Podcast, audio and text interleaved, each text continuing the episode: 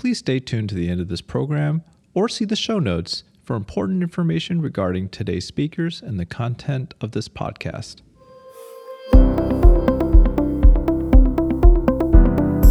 Hello, everyone, and welcome to another episode of Allergy Talk, a roundup of the latest in the field of allergy and immunology by the American College of Allergy, Asthma, and Immunology. For today's episode, we will be reviewing three articles from the September October 2020 issue of Allergy Watch, a bi monthly publication which provides research summaries to the college members from the major journals in allergy and immunology. You can also earn CME credit by listening to this podcast for information about CME credit or to read archived issues of Allergy Watch, head over to college.acaai.org slash publications slash allergy watch. And I don't want to forget mentioning that we would love to continue the discussion about these topics. There is an ACAAI community on the website DocMatter where we could have key takeaways and engaging question and answer sessions for ongoing this conversation about today's topic. Well, happy to start another episode. My name is Jerry Lee. I'm one of the co-hosts for Allergy Talk. I'm an associate professor at Emory University School of Medicine, and I'm joined by my two co-hosts. First, Dr. Kuruvilla. This is Marin Kuruvilla, and I am an assistant professor of allergy at Emory University School of Medicine. And of course, Dr. Stan Feynman. Hi, uh, everybody. Yes, thank you. Um, in practice in Atlanta, Atlanta Allergy and Asthma. I'm a past president of the college and also current editor in chief of Allergy Watch, as well as an adjunct faculty at Emory. Well, we've had a lot of changes. You know, school has sort of started virtual or not virtual. Another thing that sort of dates this podcast, there's always a little delay when we edit it. But Dr. Feynman, I do have to ask you overall, what's your feeling about the Braves? Well, obviously, we're disappointed once again this year that three to, uh, three we're to not one, in the man. World Series. I mean, just So, like the uh, Falcons. Like, what is going on with the city? I've only been here four years, and this has been very challenging for me. I, I'm not used to this. Well, you know what? I think if we uh, had a program about the uh, Braves and the Falcons, we would probably tie up another two hours. Okay, well, we got to get on to the real articles. I'm just saying it's a rude awakening, me moving to the city. But, anyways, let's get started to the real important issues going on in our specialty, and that is certainly asthma. So, Stan, you have an article about asthma in young children? Yes, correct. This is a, an article from the Journal of Asthma that was published a few months ago, uh, well, in 2019, as a matter of fact. But the, the title is Changes in Asthma Severity in the First Year of School and Difficulty Learning to Read. And it's from uh, researchers in New Zealand, and it was uh, reviewed by Vivian Hernandez uh, in Allergy Watch. And the interesting thing is, uh, we all know that uh, childhood asthma has been linked to low school you know uh, achievement. In other words there's more of a challenge. And previously this the authors have found that children with asthma when they entered school were at increased risk of being more than six months behind their peers in reading and the association was documented and they felt it really could be related to the asthma severity so this particular study was comparing the reading achievement in asthmatic children whose symptoms persisted or improved during the first year of school. So they'd use parent and teacher interviews to assess the asthma symptoms and also the learning achievement uh, at day one when they entered school. And then a year later, they monitored 125 children, and the children uh, had tests for word reading and story reading. And then the reading achievement was compared to the 27 asthmatic children whose severity scores improved during the first year of school, and also 24 children who had worsening of their asthma, and then 74 non asthmatic controls. So are three groups the kids who had asthma who got better, the kids who had asthma who got worse, and then 74 who were non asthmatic. And they measured it at day one. Starting at school, there's, there, I think they start about five years of age, and then they, they measured it you know through the years and the interesting in New Zealand they were specifically mentioned that in kindergarten in New Zealand before this school, they do not do any reading. It's a play based uh, kindergarten. So they don't do any really reading, you know, preparation, so to speak. So uh, all the kids were theoretically on the same level when they started school. So the asthmatic children were more likely to have low reading performance. And on the word reading test, 58 of the percent of the children with persistent or worsening asthma were in the lowest quartile, and compared to 30% of those who had improved asthma severity, who were also in that lower quartile. For story reading, the percentages in the lowest quartile were 54% and 26%, respectively. So, very similar results in the word reading and the story reading. The associations were not related to potential confounders such as behavior problems, school absences, various life events, and parental uh, mental health. They statistically did logistical uh, regression models to take that into account. And you know, for the lowest quartile, the odds ratios were 9.5 for word reading and 4.53 for story reading in terms of the factors that were associated with worsening or persistent asthma. So the children with asthma have lower reading achievement during the first year of school, and the impact is even greater for those with worsening or persistent asthma during the first year. So, just to quote the article, it says persistent asthma symptoms may negatively influence the process of learning to read. So the researchers write that in the article. Uh, they obviously say more work is needed to see better asthma control. And Vivian mentions here that she felt that the article shows that early persistent asthma is certainly a risk factor for low reading achievement.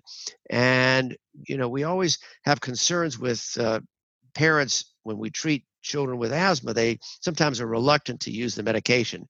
So Vivian points out uh, we should be likely to help patients by relating concerns about the reading and the learning in patients with asthma in early childhood, showing them that if you have worsening asthma, it's going to even more dramatically be detrimental to their learning to read. So uh, I thought that was an interesting study, and I thought Vivian's perception and words were also very uh, perceptive in terms of analysis of the article. That was really interesting, but was there any data about the demographics in the study? So, you know, demographically, I don't know about that. I don't think that there were any particular, they were in a primary school, but they selected several different schools, and I guess they were able to collect the data here. So I, I don't have data on the, uh, on the socioeconomics or things like that. You just wonder whether the kids with poorly controlled asthma were from uh, those of a lower socioeconomic status and are from like low income families and whether it was this was just another reflection of healthcare disparity with terms to asthma as well as like school performance. No you're right about that. I mean we do know that you know those uh, patients who have or children who have health challenges and, and challenges getting the care they need lower socioeconomic have even more strikes against them, so to speak, in terms of getting their learning up uh, to speed. So, but they, I don't think they didn't really, I don't remember them addressing that in this study. And it certainly could be a vicious cycle, you know, the social determinants of health affecting the health of the child, and then that stress on the child pulling that child back. I mean, I can imagine both would be related. It wouldn't be very clean to separate those two influences.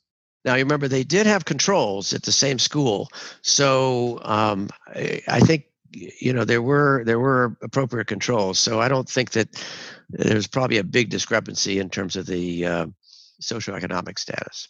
So yeah, I mean, certainly when I see these reports, I absolutely think that if these continue in our patients and potentially affect their own literacy and ability for self management, that certainly could have long term effects on their asthma control. That investment early in pediatrics, our role in pediatrics to provide early intervention to optimize health outcomes in asthma may also apply to just social factors that you know those investments early in their reading and development potentially could have significant impacts on their asthma control as well. So it's very it's a very important lesson for sure. And Stan, did I hear you say that there was no relationship with school absences? No, they took that into account. So they controlled for that. So, uh, I mean, very important consideration that I, I think, you know, the, treating the whole patient is always a message for asthma that I think we always take to heart. Well, I guess we could go to the next article. And I thought this was very interesting, Maren. We're learning that potentially anti IL 5 therapy does more than just eosinophilic control, which is, I thought was very interesting. Right. So I'm going to be presenting a paper that was published in Jackie this year, and Jerry actually reviewed this in Allergy Watch. It comes out of Harvard and discusses some just very interesting things about local antibody production in nasal polyps. So, several different groups have already described the process of local antibody production, both IgE and IgG4 in nasal polyps. And it's interesting because we usually think of B cell class switching to IgE to be restricted to the germinal centers and lymphoid organs. But there have been several recent reports that talk about local activation of B cells and plasma cells and formation of even germinal centers within nasal polyps. And the presence of these antibodies tend to correlate with severity of polyp disease. And while there are several hypotheses about what these polyps do, such as activation of mast cells and basophils within polyps, it's still unknown what the regulatory factors are and what the consequences of this local antibody production are. The antigens themselves are also unknown, although IgE antibodies to staph enterotoxins have been linked to the pathogenesis of nasal polyps. And this particular endotype is associated with high serum levels of IgE and IgE positivity against staph enterotoxins and represents the most severe and recalcitrant endotype of nasal polyps. Up to 100% of patients with aspirin exacerbated respiratory disease have these staph enterotoxin IgEs in their nasal polyps, and this is often associated with a higher prevalence of eosinophilic inflammation. So the investigators sought to characterize further local antibody production in nasal polyps to try and figure out the factors that could be contributing to this production of antibodies within nasal polyps and to identify phenotypic properties of local antibody expressing cells. And they obtained sinus tissue from patients with AARD, patients with chronic sinusitis with nasal polyps who did not meet criteria for AARD, patients with sinusitis without nasal polyps, and controls. And the study had several, I thought, very interesting findings, and I'm just going to highlight a few of what I thought was the most intriguing. Uh, first of all, nasal polyps in general just had much higher levels of local antibodies than non polyp controls. In particular, IgE as well as IgG4 tissue levels were especially prominent in AARD patients, and the difference was quite remarkable nasal polyp tissue IgE concentrations were more than three times higher in patients with AARD as opposed to non AARD polyp patients, and 14 times higher in AARD as opposed to patients with chronic sinusitis without nasal polyps. And there was no correlation between concentrations of tissue IgE with serum IgE, suggesting that this antibody was synthesized locally. And the patients with AERD who had the most rapidly recurrent polyps within less than six months were the ones with higher local tissue IgE levels as compared to subjects with slower polyp regrowth. So then the authors also tried to profile antibody expressing cells with single cell RNA seq in a subset of three patients with AARD, three patients with polyps, and five patients with sinusitis without nasal polyps. And what they found in this subset was that plasma cells in nasal polyps selectively had greater surface expression of all things. They had increased surface expression of IL 5 receptor alpha on activated B cells. And this finding of elevated IL 5 receptor expression was especially prominent again in patients with AERD, leading to the hypothesis that interleukin 5 may actually influence the activation of antibody expressing cells in nasal polyps and this process of local antibody production.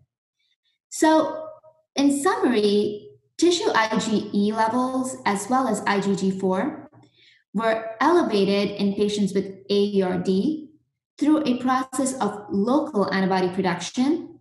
Higher tissue antibody levels were associated with much faster polyp regrowth, suggesting that these antibodies are functional and pathogenic. The authors found locally activated B cells within nasal polyps and a potential role for interleukin 5 signaling in B cell differentiation and survival, and therefore interleukin 5 through interleukin 5 receptor on these antibody expressing cells could lead to increased generation of antibodies within the nasal polyp tissue. And I thought this was interesting because it suggests that this process of pathogenic local antibody production in nasal polyps may actually be amenable to modification with anti IL 5 agents through altering the survival and function of IL 5 receptor positive antibody expressing cells. And their findings, as Jerry discussed in Allergy Watch, may explain some of the incongruities associated with anti eosinophil agents. For instance, while some studies of high doses of anti IL 5 agents have shown efficacy in nasal polyps, pure eosinophil depletion with something like dexpramipexole did not show any change in polyp size or symptom improvement despite tissue depletion of eosinophils within nasal polyps. Therefore, the role of anti IL 5 biologics in nasal polyps may actually be through reducing these potentially pathogenic local antibodies within the inflamed tissue. You know, that's just so interesting that, you know, we've always siloed IL 5 as eosinophils. And, you know, that's just opening something I've never considered before. The only thing I just always am curious about are what are these antibodies made against? Uh, is this just random, non-specific activation of B cells class switching to IG, or are they going after something that we don't know about? I don't know. Does anyone know what these antibody producing cells are making antibodies against? So I think, like I said, we do know that staph enterotoxin appears to be one antigen that's definitely been characterized and correlated with severity. But beyond that, there are so many theories out there. I've read about autoantigens and really just other microbial antigens. And I think one thing that we do know, it's not your typical allergen IgE response.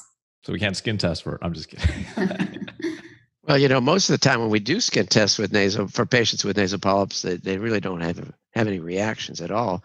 But I thought it was interesting that the just blocking the eosinophil is it's it's different when you block the receptor versus the eosinophil. That's that's very interesting. Yeah, and and actually, like there was like several years ago, there were some uh, studies that were published in Nature that showed that eosinophils actually govern the persistence and survival of plasma cells through APRIL. And even in the bone marrow, eosinophils have actually been shown to enhance long term antibody production of plasma cells. So clearly, there is just this relationship between potentially IL 5 and eosinophils and plasma cells that's just not completely understood. But of course, taking a step back, I mean, how often do you use anti IL 5 receptor therapy for nasal polyps? We've started doing it. I mean, well, no, I'm sorry, we haven't. But there's been studies that have shown that. I'm sorry, we've not we've not yet started that. I'm jumping the gun, but there have st- there have been studies, and it looks like it can be effective, and maybe it'll be approved someday. So I think there's an ongoing phase three study for um, benralizumab for nasal polyps, and with mepolizumab, the data is really all over the place. Hmm. So for nasal polyps, I think, you know, there was the study in Jackie a few years ago, which showed that high doses of 750 milligrams every four weeks um, did shrink polyps, prolong time to surgery. But then there have been discrepancies reported in other recent real life cohorts. So, I mean, I'm certainly not using it for nasal polyps. I mean, you can give it less often, so it'd be curious. And it'd be nice to have more options, anyways. So yeah, no, I, I would look forward to looking at that. It's always good to have more options for our patients. Well, I guess I'll go over the last article, and I'm going to tell you if a food allergy article ends up in Nature, we probably should talk about it. That's kind of a big deal, I think. So this paper also comes out of Harvard. A the title of the article is Sialylation of IgE is a determinant of allergic pathogenicity. So sialylation is a post-translational modification of our existing proteins. You know, we add sugar residues. It is just part of the processing of proteins. Some of you may be familiar with sialylation previously analyzed in IgG. There was some studies that suggested that of the immune globulin product that we infuse into patients potentially for anti-inflammatory effect, it's actually that sialylated modified IgG fraction that's primarily responsible for the anti-inflammatory. And so that's why you have to give so much, right? You need more of that sialylated fraction. So you have to give large doses of immune globulin to get the immunomodulatory effect. But what's the relationship of this modification to IgG was the question of this paper. And it comes from an intriguing problem we all deal with, and that is people have positive, significant IG levels, but some people have allergic reactions and some people don't. And that's very confounding to us. It's frustrating. We try to use these tests, and but we see two people and they have completely different reactions with very similar IgG. And certainly we have some explanations for that, cross reactivity and maybe a threshold effect. But this is asking the question what about these post translational modifications? So they actually took a step back and just asked the question if you compare non atopic patients with patients with AirH2 antibody producing peanut allergy, what is the nature of their IgE. And interestingly, they do have higher levels of glycosylation, particularly this terminal sialylation is present in patients with peanut allergy versus non-atopic control. So they're actually fundamentally structurally different. But the more intriguing thing that they do here is they actually experimentally test this by removing the sialic residues and reverting to an acylated IgE. So they experimentally do this with an enzyme. It's a neuraminidase. You might remember that from influenza. But they use this enzyme and just cleaves it right off. And what they do is, is they do this egg anaphylaxis model, you know, through installation of egg specific IgE with or without this sialylatic residue. And what they find is, is that if you remove the sialic acid residue enzymatically, there's actually an attenuation of anaphylaxis. I mean, there is a reaction to the egg, but it actually modifies the severity. And you know, they look, you know, they check the usual stuff, right? It's binding the same amount, it's the same level of IgE, but actually the functional consequences of that is actually attenuated, which was it's just very intriguing. Now, they looked the same thing at a human mast cell line. They actually put the sialic acid residue back. It got back its allergic function. But one of the most interesting things that they did was they took that enzyme, that neuraminidase enzyme, and they stuck it to the FC portion of IgG. And so if you can imagine, if we if you have Ig receptors on your mast cells and basophils, it's basically going to stick to that cell and it's just going to cleave off all the sialic residues off of that. so that's what they did. They sort of delivered this product. And what they found was is that if you remove the sialic acid residues in a targeted fashion to your mast cells and basophils, it attenuates anaphylaxis, sort of like a proof of concept therapeutic, right? And I just thought that was sort of fascinating that there's this modification of allergenicity completely independent of allergen specificity. Just modifying the sialic acid residues of your IgE can make you less allergenic. It attenuates mast cell activation in response to antigen. Now, I don't think anyone's excited about just cleaving off sialic acid residues randomly in anyone's body. Certainly, I just told you that sialic acid residues on IgG are anti-inflammatory. So what would that mean if you cleave it off of IgG? That probably would not be good, potentially.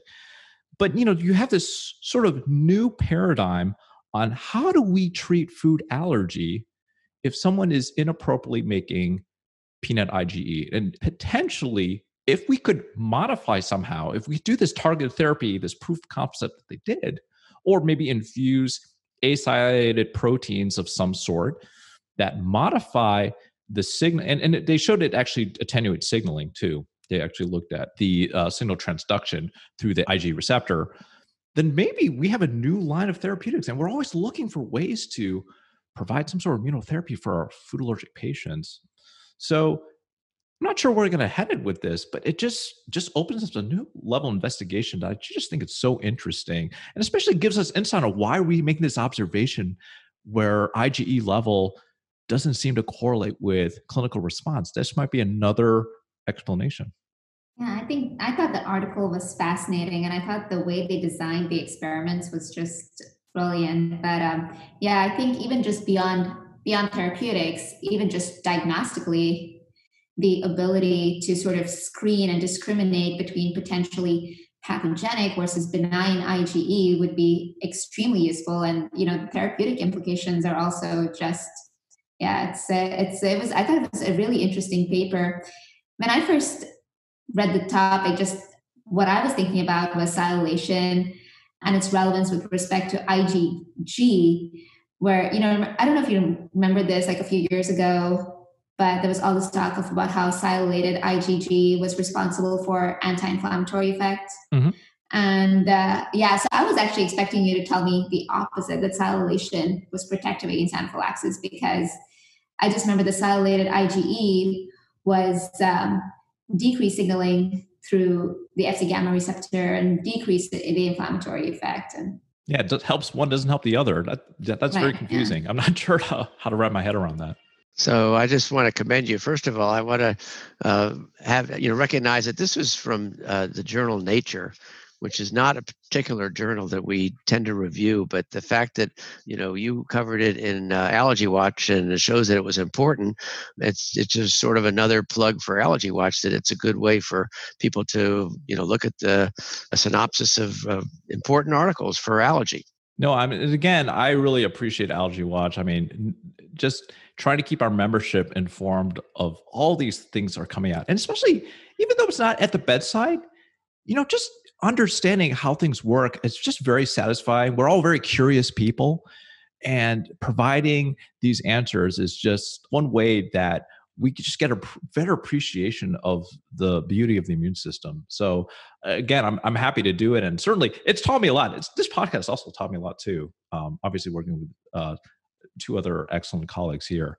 So if you enjoyed what you listened today, please give us a rating on iTunes. Um, and also, we did get some feedback about some future episode ideas. So keep on sending your suggestions. The email address is allergytalk one word at acaai.org.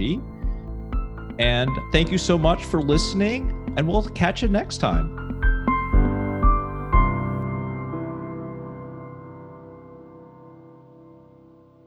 The ACAAI is presenting this podcast for educational purposes only. It is not medical advice or intended to replace the judgment of a licensed physician. The college is not responsible for any claims related to procedures, professionals, products, or methods discussed in the podcast, and it does not approve or endorse any products, professionals, services, or methods that might be referenced. Today's speakers have the following disclosures. Doctors Lee and Dr. Kangara have nothing to disclose, and Dr. Feynman has been a speaker for AZ, BI, and Shire, and has done research for Aimmune, DBV, Shire, and Regeneron.